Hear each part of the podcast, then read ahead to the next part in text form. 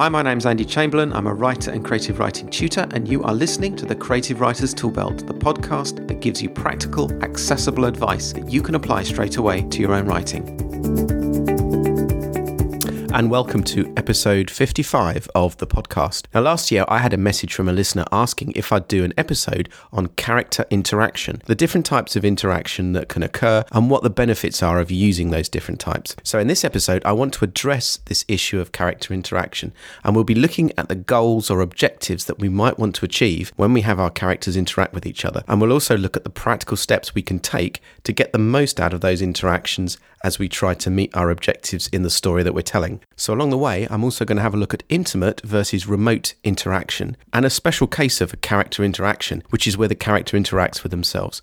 So let's start by looking at character interaction and how this particular tool in the writer's toolbelt can help us to achieve our objectives. Now, when it comes to the issue of key goals and objectives in writing, I'm always reminded of what Sol Stein says in his book, Solutions for Writers. Very early on there, he tells us that our overall aim as writers is, and I quote, to provide the reader with an experience that is superior to the experiences that the reader encounters in everyday life. Now, I've always believed that this is the case. Our job is to capture and enthrall the reader, to take her out of the here and now, to mesmerize, to entertain. Now, that can be done through producing Pulitzer Prize literature or a fat mass market paperback you can pick up at the airport for a flight. It doesn't really matter which kind it is, the objective and the goal is the same to provide that experience for our reader which is superior to the one that they have in everyday life. And to achieve that, we're going to have to excel across all of the dimensions of our writing. And I'm going to explore how character interaction can enhance and assist with three of those dimensions in this podcast. And those three are developing our characters, managing the story, and creating a distinctive voice. Let's have a look at character first of all. In previous episodes, I've talked about what we need to achieve with our characters. And our main aim, I believe, with characters is to create the character essence. That is the recognizable core of the character, which, once they've identified it, will stick in the reader's mind. And to support this with character interaction, I'd recommend that you consider introducing your character through interaction with another character and have that interaction happen certainly on the level of dialogue, but also something else as well. One of the themes that I'll keep coming back to in this episode is the fact that whilst dialogue and conversation between characters is the main medium for interaction, we should also be really keen to exploit the whole range of possible character interactions to achieve the objectives that we've got in our story and to enrich the work that we're producing. So, for example, if your two characters, Bill and Rachel, talk to each other, that's going to tell us something within the context of the story about those two people. But if they're arguing, or if one of them is violent, or one of them reacts in some physical way, sweating, crying, shaking, that takes the whole thing to a new level. And all of these are aspects of character interaction, and they can tell us a whole lot more than just the content of the dialogue absolutely use dialogue, absolutely use spoken words between characters, but exploit the whole range of interactions that are possible. And I'll be giving you plenty of examples of those in this episode. The next objective with characters is to create goals, motivations, and passions for them. One of our key objectives to get the story moving and to give it a big engine is, to quote Jeanne Cavelos, getting your character off the couch. Give the character a reason to get up and get going, and give the reader a reason to care. And again, the medium of dialogue will certainly help you do that job, but bring in other dimensions of interaction that crank things up a bit, that ratchet up the tension, that heighten the interest, and make your story more compelling. For example, it's one thing in your fantasy story for the dragon to swoop down on the christening party do a bit of monologuing about how feeble the humans are, steal the baby, and fly away how much more satisfying that scene is if the king sees his own reflection in the black pit of the dragon's eye, if the queen feels the dragon's hot breath on her face, if the court stands in horror as the delicate bamboo ribs of the princess's cot begin to crack and snap as the dragon's talons close around it. That is character interaction. Now, the next objective with characters is around defining the interior life of your character. And again, character interaction can help here. And it can be done through that special case of character interaction, which is where the character interacts with themselves through soliloquies and perhaps monologues. But as a writing tool, we know that we have to be very careful in handling this. If you have your characters producing reams of consciousness, it's very likely that the reader will get bored but concentrated, well presented reflections from the character to themselves in their voice can work really well as a way of moving the plot along and giving the reader an insight into the mind and essence of that character. And these moments can allow you to show the reader some of the more intimate habits of your character. What do they do when the door is shut and they're alone? What emerges in terms of their darker side, their hidden side? Perhaps something good can come out. Good deeds can be done in darkness as well as bad ones. So certainly let your character talk to themselves a little bit, but let's broaden that out. Perhaps the reader can see the character pampering themselves or harming themselves or indulging in the habits and addictions which are hallmarks and elements of their character.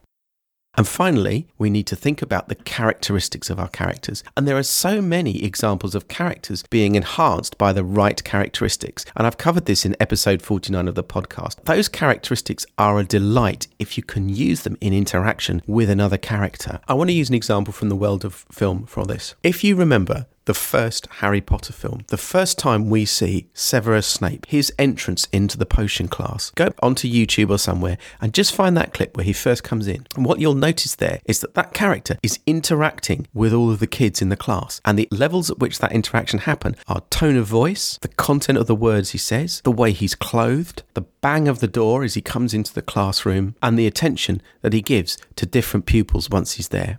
For Snape, his hair, his clothing, and some of the other markers which define his character support the creation of that character. And a lot of that comes through character interaction. Let me give you another example. Think about President Snow from the Hunger Games. Katniss describes him as smelling of blood and roses. It's a wonderful feature, a powerful use of character interaction through smell, and we know that smell, of course, is one of the most potent senses. So let's move on now and think about managing the storyline. Now, telling a story is a juggling act. We try to move the reader along at the right pace while managing all of the other dimensions involved in telling the story. So, character, voice, theme, setting, all of it. And character interaction is a critical ally in making that story move at the correct pace. And again, there are plenty of opportunities to use some imagination. To support the storyline, dialogue and conversation will probably be the main form of interaction. But what else can you use? How about the medium of sound? Could you use music to move your plot along? What about other cues to move things along? A particular scent in the air, a handwritten letter, the feel of a piece of material. Clues and developments in your plot can be presented across the whole range of senses and both through intimate interaction, characters being physically with each other, and remote interaction, characters being far apart. And that range of sensory interactions can be particularly useful if you're writing in the horror genre or in the suspense thriller genre, where you want to deliver a clue or a piece of information, or you want to heighten the tension in an unusual or intriguing way you can see that these characters can interact across that range of senses, and of course, remotely and intimately. Maybe your characters can communicate using arrows fired through open windows, or carrier pigeons, or through crossword clues, or crop circles, messages in the sand. Take this opportunity to enhance and get the best out of character interaction by using your imagination.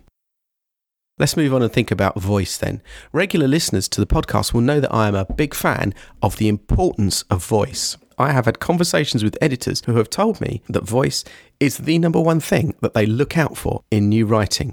I've read, as perhaps have you, superlative pieces of prose, and I've wondered why they're so good, and it's come down to the author's voice. Can character interaction help us to enhance voice?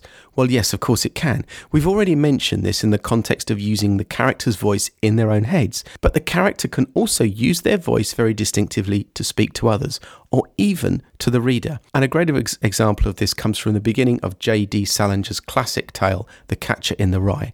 The opening paragraph says this If you really want to hear about it, the first thing you'll probably want to know is where I was born and what my lousy childhood was like and how my parents were occupied and all before they had me and all that David Copperfield kind of crap. But I don't feel like going into it if you want to know the truth. That's just the opening paragraph, but even in those few words, the author captures the voice of the protagonist and presents it to us, the reader. Subsequent paragraphs reinforce that. In that interaction with the reader, we have an immediate sense of who this character is. Now, voice is a function of language, but it can also be a function of character interaction. Any character interaction might achieve one or more of the objectives that we've been talking about. And remember, we aren't just talking about conversation here, we're talking about that range of senses that can be engaged in a scene. For example, in my short story, Traveller's Blues, two of the characters, Blake and Derek, have a conversation in the mess of their transport ship. Their interaction happens at the level of conversation, but the voice of the piece is also developed by their engagement with the surroundings, the noise of the ship, the taste of the coffee. So, all of the objectives that we have as authors can be met by using character interaction. And the main medium for this is likely to be conversation. And I've explored dialogue in other episodes, and I expect I will do so again. But let's not forget all of the other options for interactions. There are five human senses, not just one. Let's take advantage of them. I want to take a moment now as well to talk about intimate versus remote channels of interaction. By intimate channels, I mean dialogue or interaction between two characters who are present with each other. And that would span those five senses sound, smell, touch, taste, and feeling or sensation. And these channels of interaction have an immediacy that allow for a much richer spectrum of engagement between characters. It's one thing to have your characters sharing difficult news on the phone, but it's quite another thing if, for example, they're together in the hospital room, listening to the machines, smelling the scent of disinfectant. It's one thing to have lovers talking to each other, but it's quite another thing to have your characters together, buck naked, in a confined space, either because they want to be like that or perhaps because they're scared for their lives, or maybe both of those things. So I hope you can see that intimate interaction just cranks everything up a little bit. It lends itself to pace, to intensity, to attraction and repulsion, to desire and fear. Remote channels have their place as well letters, phone calls, texts, emails, and so on. All of them are especially useful if you want your characters to be given a sense of omniscience or dominance over the world or over other characters in your story. In Les Liaisons Dangereuses, the principal characters converse by letter, giving them a sense of superiority over the lesser mortals around them that they play with and abuse. And, interestingly, those principal characters, their ruin is all the more powerful at the end. Another thing to bear in mind if you're using intimate character interaction, remember the power of silence in intimacy. Silence between the antagonist and their petrified victim, silence between lovers, silence in the courtroom as a judge prepares to pronounce sentence. If we take, for example, the antagonist who captures their victim, in silence, the antagonist can do so much. Prepare instruments of torture, click the safety catch on a gun, even start to draw a knife across flesh and draw blood. Now, any scene where there is silence gives you that great opportunity to explore the other sensory interactions, and they will crowd in and intensify in that space. So, in a silent scene, what the characters can feel and touch and smell and see becomes all the more powerful. So, I want to finish now by just giving you five tips or summaries for using character interaction to best effect. First of all, the main medium for character interaction is through dialogue, and that's absolutely fine. But remember to exploit the full range of senses, the full range of opportunities for character interaction. And by doing that well, you can actually enhance and achieve so many of the objectives you have for characters in the telling of your story. Second thing, intimate modes of communication can sharpen character. Remote ones can be good for story development, giving your characters an omniscient feel. Third thing, if you want to develop characters, think about developing them two or more at a time. Have your characters talk to each other, especially early on in the story when you want to set out your stall powerfully and clearly for what the essence of those characters is. And again, it's one thing to have them talking to each other, but make them argue, make them exasperated with each other. Give that early conversation all kinds of flavours taste, touch, smell, sight. Fourth thing, use your imagination. Make the characters interact with each other in unusual ways. Maybe one character plays a trick on another. Maybe they tell a joke. Maybe they send a gift. There are so many options that you have. And all of these things have the merit of being able to make your story sharper and more attractive and more convincing. Fifth thing, use character markers and character interaction to develop the characters and to enrich your work. The scent of a person, the colour of their eyes, the tone of their voice, all of these things give depth and interest to the story, especially when we see other characters interacting with these different dimensions.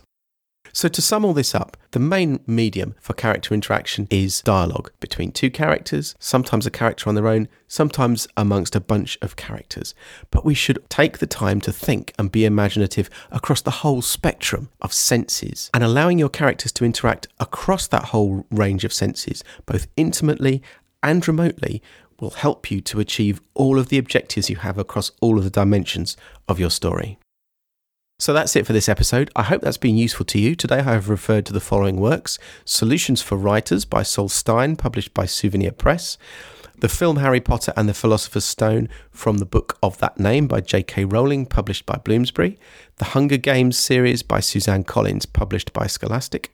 Traveller's Blues by Andrew J. Chamberlain, available as an ebook on all main platforms. And La Liaison Dangereuse by Pierre de Laclos, which is in the public domain.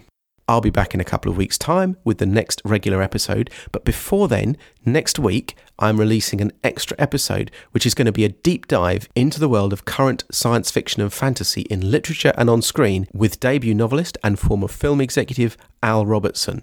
And it's going to be a deeper conversation and one to savour rather than the regular 15 minute blast. So I do hope you enjoy it. In the meantime, I'll get some show notes up on Pinterest for this episode. Go to pinterest.com and just look up the Creative Writers Toolbelt to get those. We have a group on Goodreads. Go there and tell us what you're writing. Ask any questions you want to. Just go to goodreads.com, look up the Creative Writers Toolbelt there. You can drop me a line, andrew at andrewjchamberlain.com. I love to hear from listeners. Drop me a line, tell me what's happening, tell me if you've got any writing issues, and we'll have a conversation. That's it for now. As ever, thank you for listening and goodbye.